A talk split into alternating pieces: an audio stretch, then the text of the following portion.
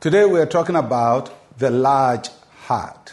And don't get worried, I'm not talking about your physical heart enlarging, but I'm talking about the capacity that God gives us to do big things for Him. And our text is from 1 Kings chapter 4, verse 29. And God gave Solomon wisdom and exceedingly great understanding and largeness of heart like the sand on the seashore. I like the way the passage describes the kind of heart that God gave to King Solomon. God gave him largeness of heart. The phrase means an extraordinary and expansive mental capacity. So, in this sense, heart is not referring to spirit, but it's talking about his soul, his mind, his emotion, expansive mental capacity. So it talks about the extent of Solomon's capacity and wisdom. First, he had wisdom. Then the passage says he had exceedingly great understanding. And then, thirdly, he had largeness of heart.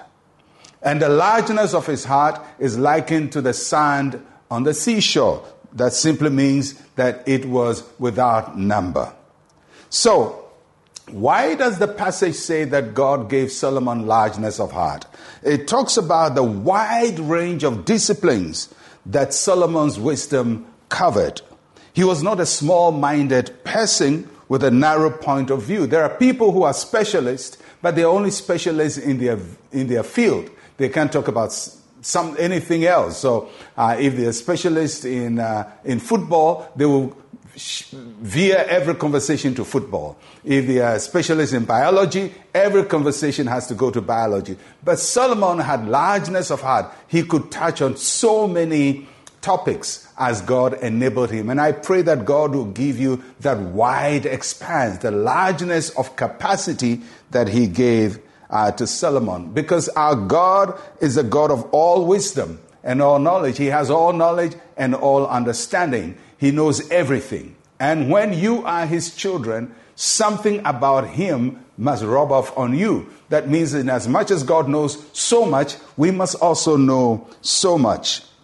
And the Bible encourages us in James chapter 1, verse 5, to ask God for wisdom if we need it.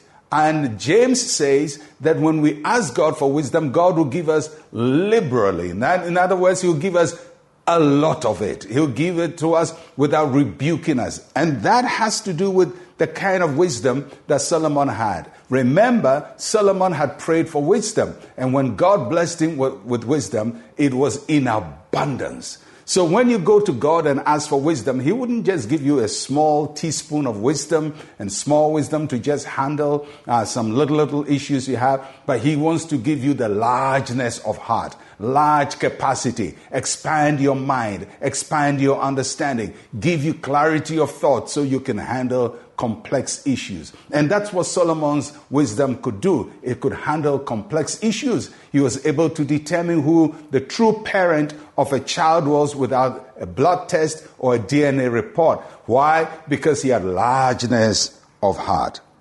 And may the Lord bless you with the large capacity of wisdom, large capacity of knowledge, large capacity of understanding. And may your wisdom spread beyond just the disciplines that you are involved in to be able to have largeness of heart for God to use you extraordinarily in a vast way. If you're ready for that, ask God for it and He will give it to you. So let's pray. Say with me, Heavenly Father, you are the source of all wisdom and knowledge.